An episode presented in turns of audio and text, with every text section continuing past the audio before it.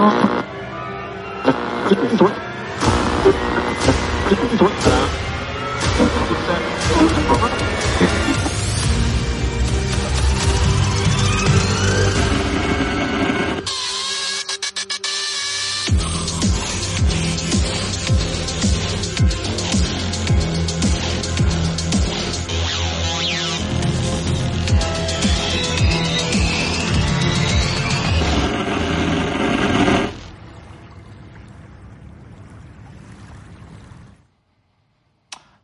Well, there's something that just about every single one of us has in common.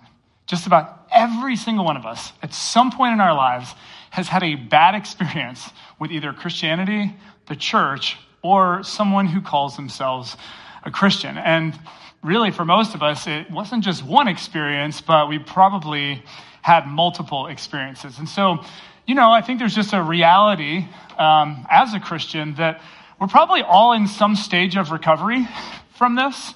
And, um, you know, for, for, for some of you, maybe the, the wound is really fresh and you're still, you're still healing from that hurt. For others of us, uh, maybe it happened a long time ago and we've sort of gotten over it um, and processed through it. And now we're in a place where we're actually trying to help other people along um, their hurts. And, and maybe for, for a lot of us, that's one of the things we love about Grace Community Church, a church for people who don't go to church. This is a place where we can, we can process through that together.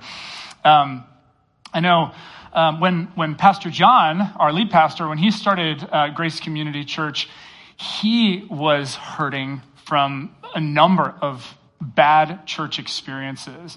And uh, that first year of Grace's existence, the, the series of sermons that were preached, I don't know if you know this or not, but they were basically sermons just getting back to like, what does it really look like to, to just be a disciple of Jesus? Because like there was so much just like junk that had got thrown into church and Christianity. It's just like, can we just get back to Jesus? And uh, that's, that's sort of the spirit of this series that we're going to be embarking on for the next six weeks that is called Just Jesus. Can we just get back to the central person of our faith? So, since it's Mother's Day and uh, no more uh, shout outs needed for, for the ladies, I think we, we hit that pretty good already. Um, but I, I, thought it'd be fitting for us to look at an interaction between Jesus and his mother.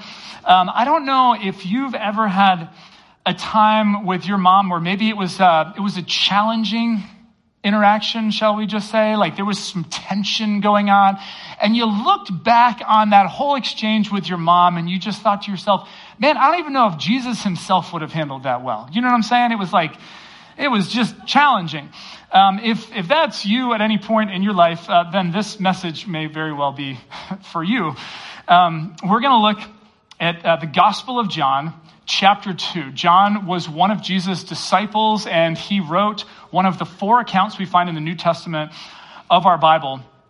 And uh, as we uh, take a look at this passage today, I just want to uh, encourage you if man, if, if you've had uh, some rough experiences with the church or Christianity, I just want to encourage you for a few minutes, just try and put that hurt to the side, whatever issues to the side, and try just to focus in on what does this passage tell us about Jesus.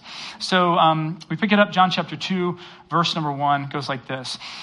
On the third day, a wedding took place at Cana in Galilee.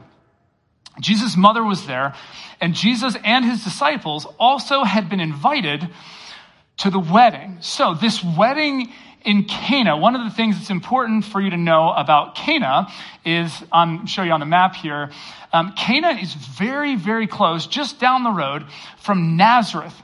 Now, uh, Nazareth, as you may know, was the hometown of Jesus and Mary, and this region of Galilee was where a number of his disciples were from.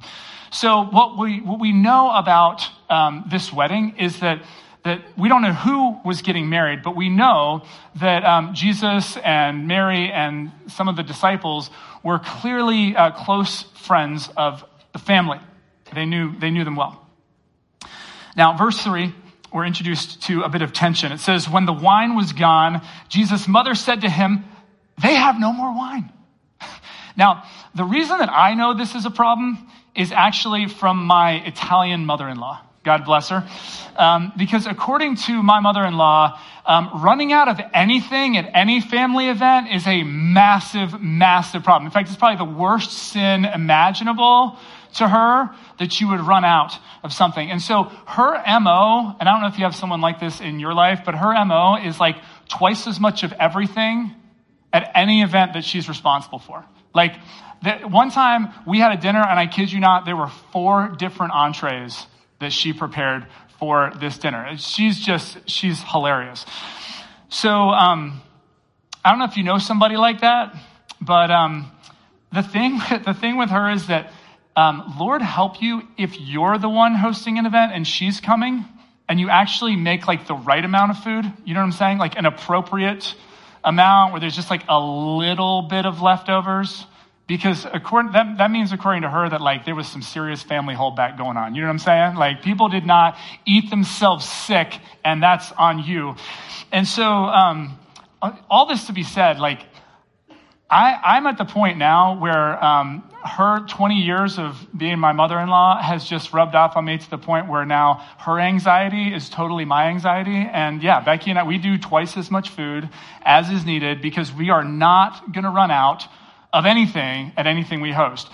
And uh, so, as much of a problem as it is in, in my house these days to run out of food, um, this was a massive, massive problem uh, back in Jesus' day. And you have to remember a little context for you. In this part of the world, 2,000 years ago, we're talking about a shame and honor culture. And so, man, any sort of shame on the family or dishonor, that, that was the worst possible scenario. And you have to remember that the wedding was arguably the most important event in a person's entire life. Huge. And for the groom, this was the groom's opportunity to prove to his wife's family that he could provide, he could take care of his new bride. And so by running out of wine at the wedding, oh man, this, this is a problem. So Mary says to Jesus, Jesus, they don't have any more wine. And uh, check out Jesus' response here on Mother's Day. This is, uh, this is good stuff. Jesus turns to his mother and says these words Woman, why do you involve me? My time, my hour has not yet come. Now, I know what you're thinking. What in the world is going on here? Um, so, if you're looking for how you can be more Christ like in your conversations with your mom, um, I mean, I feel like we've got the playbook right here.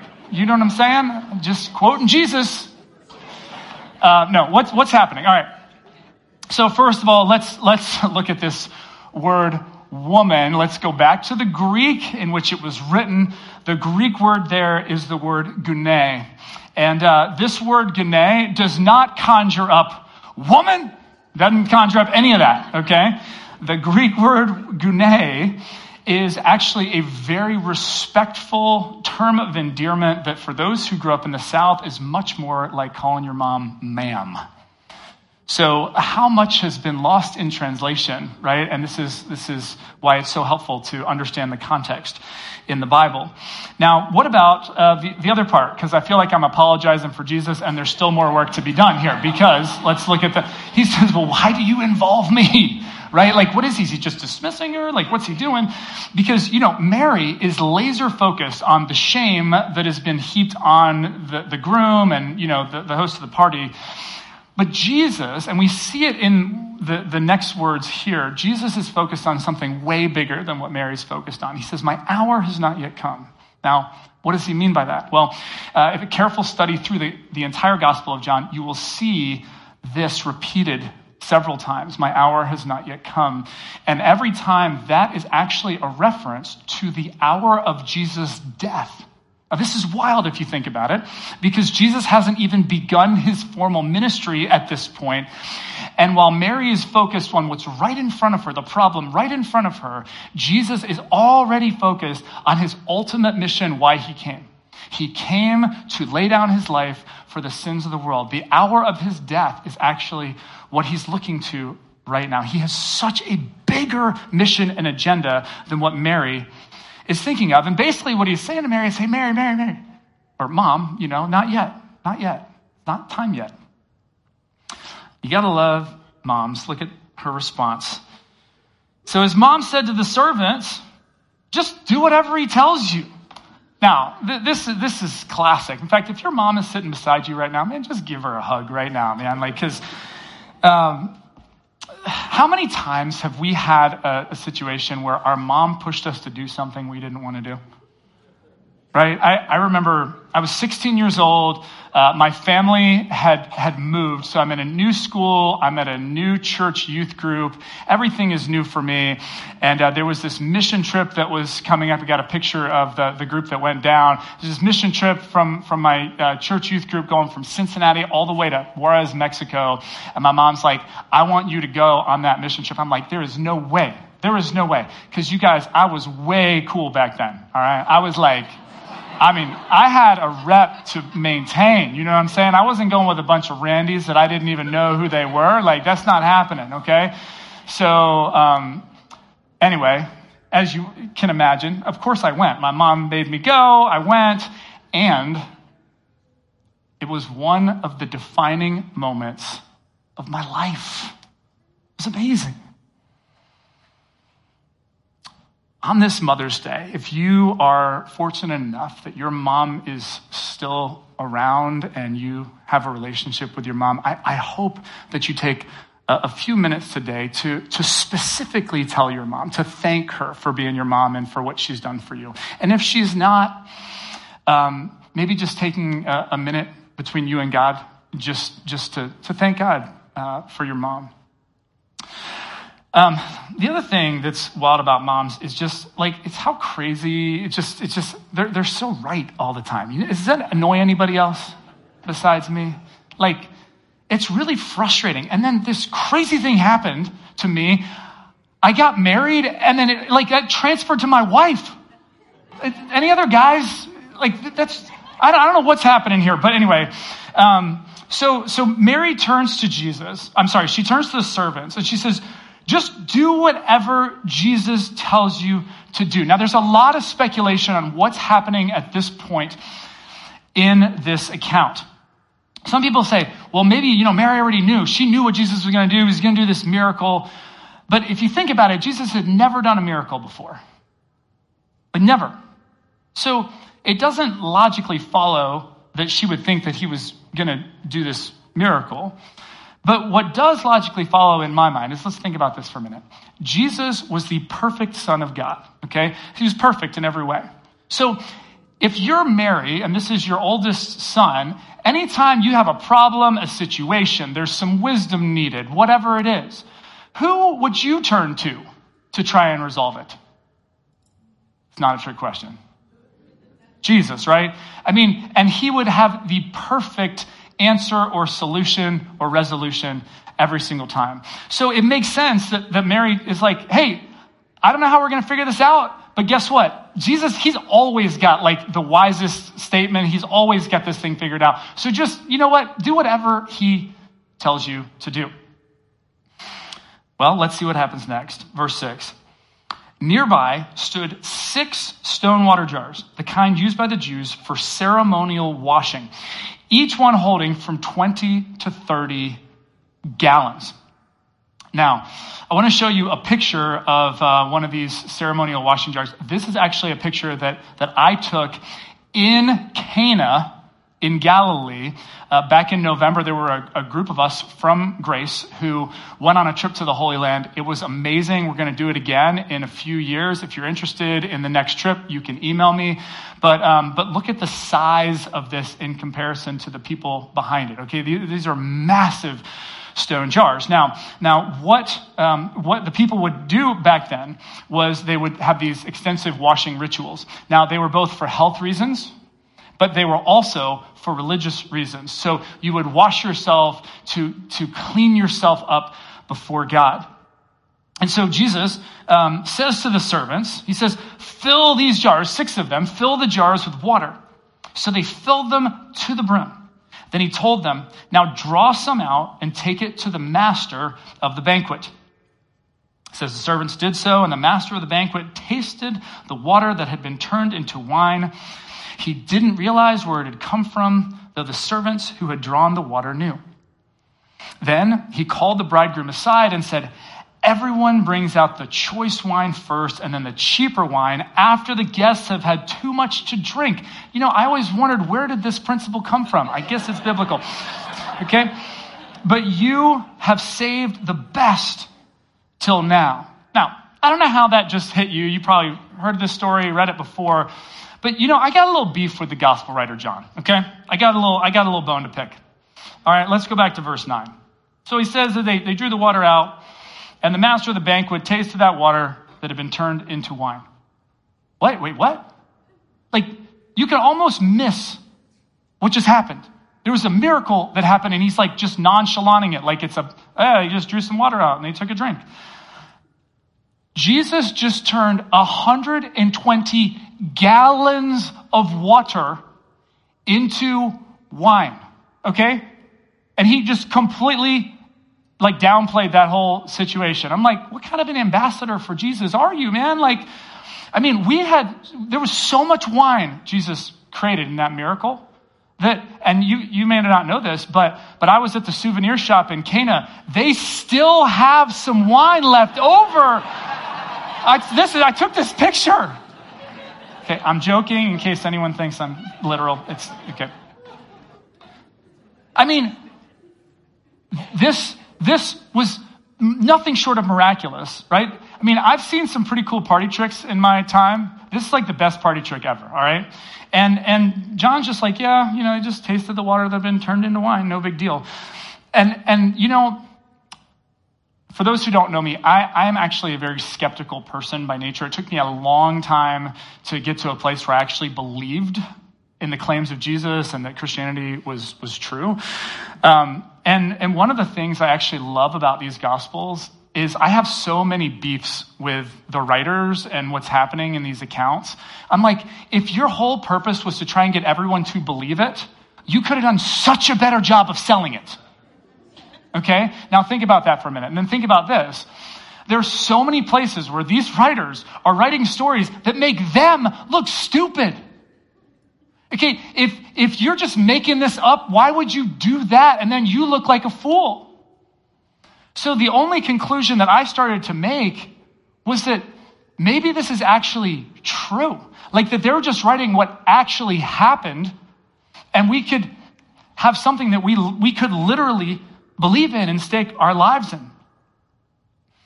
Um, I share with you the next verse. John writes, what Jesus did here in Cana of Galilee was the first of the signs through which he revealed his glory.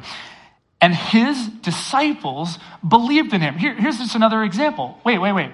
So his disciples who've been like following him and you know giving their lives and everything else, they, they just now believed in him just now? Like they didn't believe in him before? Like, what's going on? You know what I'm saying? It just it causes you to think maybe he's just writing down what actually happened, and then we have to sort of try and make sense of all that. The point is, you can trust. I came to a place where I could trust that these are literal accounts of Jesus' life, death, and resurrection. All right, now, I want to look at verse 11 one more time because the important part of this for, for you and me says, John writes, what Jesus did here in Cana of Galilee was the first of the signs through which he revealed his glory. Now, through the Gospel of John, there's seven signs. This is the first one, where Jesus was basically proving, he was demonstrating, giving these signs to show that he is God in human form and he has the authority to do whatever he wants. And so here's the point of this miracle, in case you're wondering, like, Derek, so what? What's, what's the point here? The point Jesus was making when he took these ceremonial jars of water and he turned them into wine is he was saying, look, guys, look, guys, there is no more need to wash. You don't have to clean yourself up before God. He was saying, I'm going to wash your sins away. I'm going to lay down my life so you don't have to do anything. All you have to do is celebrate. Just raise your glass. That's all you have to do. Celebrate what Jesus has done for you. I want to show you a, a scale here because all of us are at some place on this scale. On the one end, we're down here, we're, we're, we're washing, okay? This represents what, what we're trying to do to measure up in the eyes of God. And on this other end, we're celebrating what God has done for us through Jesus Christ. I don't know where you would place yourself on this scale, um, but for me, and I'm just gonna, this is just a little confession. Um, I, I know enough and I'm immersed in this stuff enough to know that I should be up here in the celebrating end. But if I'm going to be honest, many times in my life, I find myself here. I find in my, um, in my good seasons, I'm doing all these religious things, you know? I'm reading my Bible, I'm praying, I'm, I'm being the man that God wants me to be. But, but when I'm in a mode where I'm, I'm trying to do that because I, I, I just, I want God to hear my prayers, you know? I, I just, I'm, I'm, I'm, I'm in a place where I'm, I'm trying to earn God's love. And, um, you know, the, the trouble with that is that oftentimes that leads me to a place of spiritual arrogance too, where it's hard for me to, uh, to be able to love and serve others well. And then in those seasons where uh, I'm not doing all those religious things that I hope to be doing, I'm, I'm not the man I think God wants me to be. Um, in those seasons, um, I find that uh, I'm just like very discouraged, you know? I don't know if you've ever been there, but just feeling like, you know, God's not going to hear my prayers. Um, and so maybe you find yourself uh, there right now. Maybe you're in a season where you're like, yeah, I, I'm, I'm I'm trying to wash myself clean before God. And you know that the abundant life, joy and peace, and, and coming each day from a place of just full of, of God's love for you is, is ultimately where you want to be.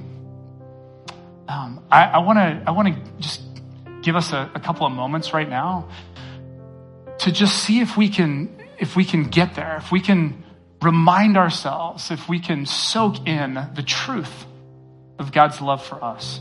So, what I want to encourage you to do right now, we're just going to just take a moment. You and God, I'm going to encourage you to take several slow, deep breaths in and out. Just go ahead and take a deep breath in. Take a deep breath out. Let's do that a couple of times. Just center yourself right now. Remember, God is with you. And I want to share a truth from God's word. Romans 8 38 and 39 says that nothing can separate us from the love of God. Continue to just breathe in and breathe out that truth. In fact, what we're going to do, I don't know if you've ever done this, but this is really powerful. Something that I've been doing in the last few months of my life is just breathing in and breathing out the truth of God's word so that it would just really just go down deep. So as you take a breath in, I want you just to say in your mind, nothing can separate me. And as you breathe out, just say in your mind, from your love. Okay, so let's try that right now. We're going to do that just several times, just you and God. Just breathe in, say, nothing can separate me. And breathe out from your love. Do that right now.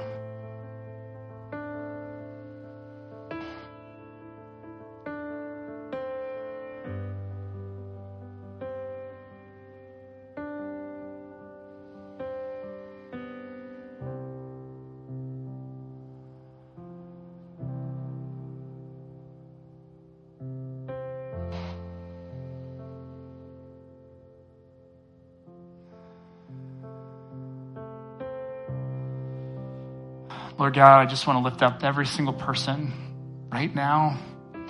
It is so easy for us to lose sight of your great love for us. God, we, we forget and we find ourselves washing to try and get clean before you when you've already done it. All we have to do is just say thank you. So, Lord, just help us to just soak in that truth that our identity is found in your unconditional, unshakable love for us.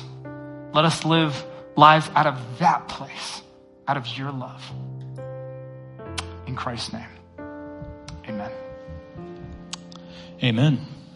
I uh, want to encourage you. You know, we want you to be so connected with God's love that it's as natural as breathing. So before you leave this space, I want to encourage you to write that down or take a picture of it or put it in your notes tab. Do it throughout the day, do it throughout the week. Because we believe as we focus on that truth, nothing can separate me from your love. It transforms our understanding of God and our faith. Um, if you need prayer for anything, we have a prayer team that would love to connect with you over here to your right. And if this is your first time, I'm Brian. I want to welcome you, introduce myself to you, share a little bit more about our church. Uh, just a couple minutes over here to your left, I'll be standing there. love to meet you. Uh, otherwise, thank you so much for joining us. Look forward to seeing you next Sunday. And ladies, have a happy Mother's Day. Thank you.